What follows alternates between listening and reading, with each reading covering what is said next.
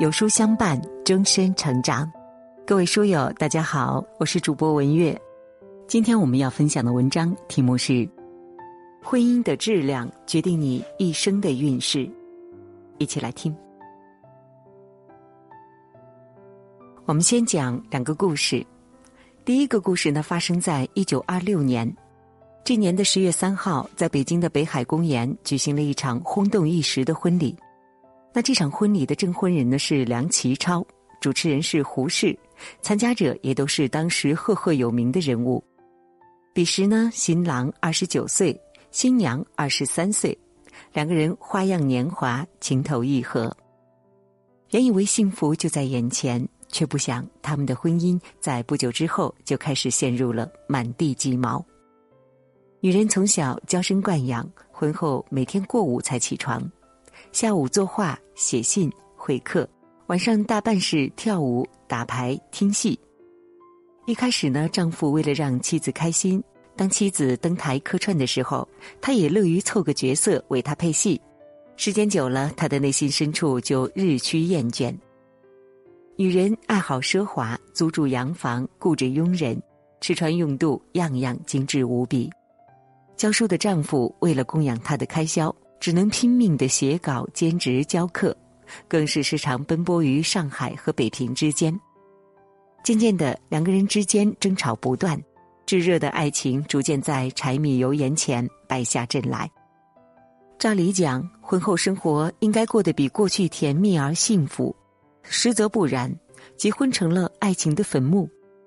男人则抱怨自己已经是穷的寸步难移。终于在一次争吵之后，男人负气搭乘飞机飞往北京，然而当天大雾，飞机失事，男人因故身亡，他们的爱情也在那场大雾当中随之消散。那写到这里呢，大家也知道了，这对年轻人就是徐志摩和陆小曼。那第二个故事呢，是一九二五年，女孩因为机缘巧合，第一次认识了从大学里放假的男生。彼时，女孩是真正的名门望族，而男孩家境贫寒，连上学的学费也常常需要东奔西凑。结婚前不久，男孩写信给恋人，不安的告诉他：“我很穷，怕不能给你幸福。”女孩却不以为意，回复说：“幸福不是你给我的，是需要我们自己去创造的。”就这样，两个人举行了简单而温馨的婚礼。正式结为夫妇。特殊时期，妻子受到了波及，满口的牙也因此掉落。丈夫心疼的说：“不要去上班了，在家里做家庭妇女吧。”自此，妻子回归家庭，安心的相夫教子。也因如此，在后续的运动当中，妻子没有受到伤害，成为不幸中的万幸。后来，丈夫被人质疑，妻子毫不犹豫的冲过去保护他。那些人凶神恶煞的问：“什么立场？”他镇定的大声回应：“我就是个家庭妇女，我有什么立场？”无边黑暗的日子里，夫妻俩相濡以沫，相互扶持。后来，丈夫致力于语言学研究，妻子则将心力付诸钟爱的昆曲研究。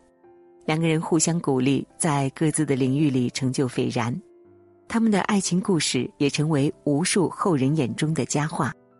这就是汉语拼音之父周有光和妻子张允和的故事。我们为什么要讲这两个故事呢？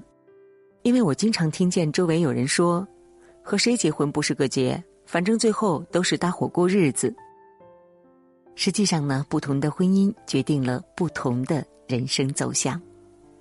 记得有人说过这样的一句话：说，我们每一个人都至少要经历两次出生，一次呢是从妈妈的子宫中出生，一次是从自己的婚姻中出生。我们的第一次出生是天赐的，不管是好还是坏，我们都只有接受；而我们的第二次出生却是我们可以选择的，它关乎我们一生的运势。就像徐志摩。有人说他死于飞机失事，但也有人说他死于情感的万箭穿心。又好比周有光，有人说他成就于满腹的才华，但更多人说他成就于美满的婚姻。于每一个普通人来说，除了父母，伴侣都是对自己影响最大的人。当你和另一个人紧密的结为一体，生活朝夕相伴，彼此的行为、心境都会深受改变。所以呢，婚姻的好坏往往决定了你一生的命运。想起热播剧《小敏家》中的一段故事，小敏家中主人公小敏有过两次婚姻，第一个丈夫叫金波，年轻的时候在家乡属于人尽皆知的人物。那个时候，金波的家庭条件优越。母亲让小敏嫁给金波，就是觉得这是一个配套的婚姻。但是两个人婚后相处并不和谐，问题逐渐暴露。金波从小娇生惯养，没有进取心，整日游手好闲；而小敏却是一个有追求的女人。不同的人生态度和生活价值观是导致两个人婚姻破裂的祸根。平日里，金波还喜欢约朋友喝酒，喝多了就闹事儿。对老婆孩子更是不管不顾，小敏不想看到金波醉醺醺的样子，经常外出学习。看着上进的妻子，金波没有反思自己，反而指责小敏在瞎忙。婚姻的不幸让小敏痛苦异常，她想要结束这段感情，但是母亲王素敏宁愿把户口本和结婚证全都藏起来，也不同意她离婚。于是写诗就成了她最大的心灵寄托。他和苏老师交流诗句，被金波知道后，闹的是满城风雨。小敏无法忍受闲言碎语的困扰，只能逃离了那座让他心碎的小城。他和金波的婚姻也在对彼此的失望当中画上了句号。小敏的第二任丈夫叫陈卓，陈卓和小敏两个人都是离婚多年，都各自有孩子。在一次朋友聚会之后，陈卓和小敏慢慢的走到了一起。和所有的半路夫妻一样，再婚的小敏和陈卓也面临着家庭、事业、孩子等种种问题。曾经失败的婚姻让小敏心有余悸，陈卓就用隐忍和耐心去等待、去坚守。而中年创业，陈卓险些赔掉了家产，小敏就不惜拿出所有的存折去帮助他渡过难关。直到最后，陈卓身患重症，险些丧命，小敏也不离不弃。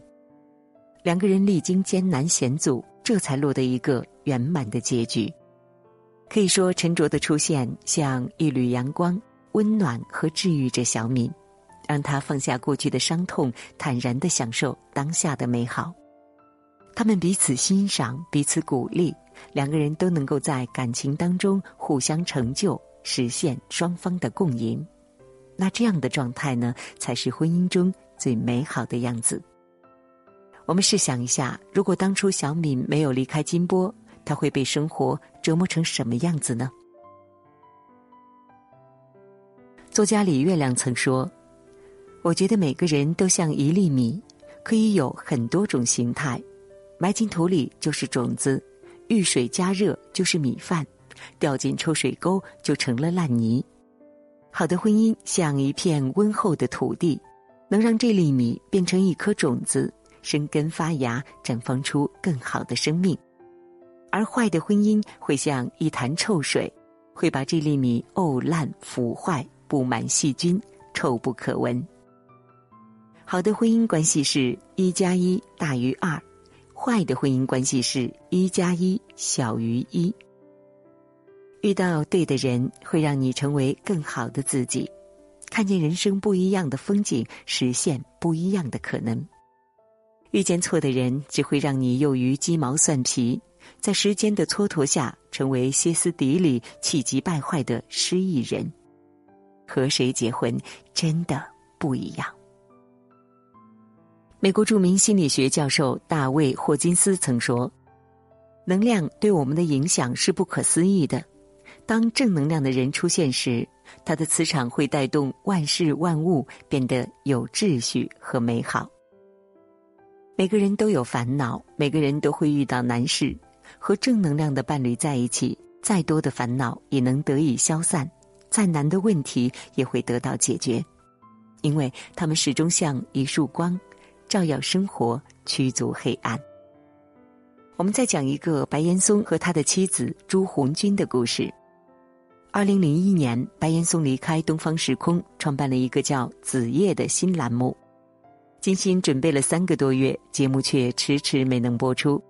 一时间，周围讽刺和挖苦声不绝于耳。他被一种令人窒息的氛围笼罩着，倍感失落和茫然。也因如此，白岩松夜夜失眠，在家里也渐渐变得沉默。最严重的时候，只愿意写纸条和家人沟通。朱红军见丈夫一天一天的消瘦下去，很是心疼。为了让丈夫有一个好的睡眠环境，她把家里的拖鞋都换成了软底的。每天晚上，朱红军都把耳朵贴在书房门上。直到听到丈夫的鼾声，才能放心入睡。为了让丈夫分散注意力，忘记不开心的事情，她就撒娇缠着他陪她买菜、做饭、逛商场。孩子周末回家，朱红军便让他找爸爸搭积木、讲故事，直到父子俩玩得满头大汗。在朱红军的精心照料下，白岩松渐渐心情疏解，人也恢复了往日的神采。再度回归央视的时候，不仅打造了多档经典新闻节目，主持生涯也迎来了新的春天。多年之后，在一次的颁奖典礼上，白岩松荣获电视节目最佳主持人奖。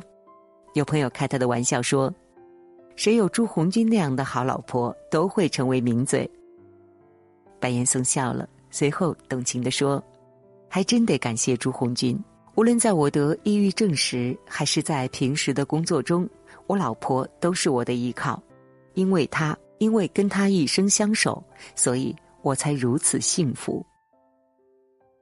有人说，好的婚姻是一颗灵魂对另一颗灵魂的治愈，真正爱你的人会在你伤心的时候陪伴你，在你无助的时候拥抱你，在你迷茫的时候鼓励你。